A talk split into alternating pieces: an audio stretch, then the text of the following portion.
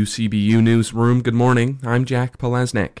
Tazewell County's plans to build an annex for its Justice Center cleared a major hurdle Monday. The Pekin City Council approved the city's vacation of the 300 block of Elizabeth Street, opening that area for the county's planned expansion of the Justice Center north of the current facility. Before the vote, the council approved a change in policy from needing a three fourths majority vote on vacation approvals to a simple majority.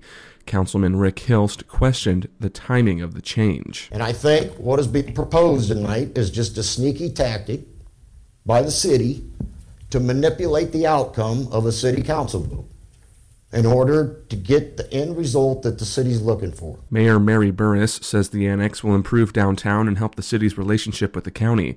The vote passed 5 to 2.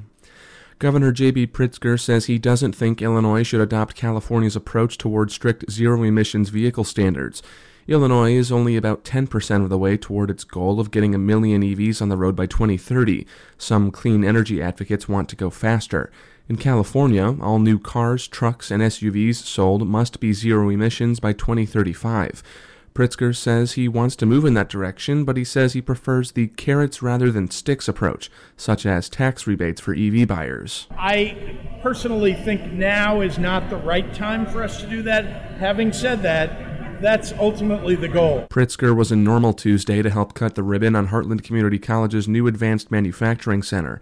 It includes a new electric vehicle training lab to train students for jobs at places like Rivian. And Governor Pritzker is proposing a major tax hike on sports betting.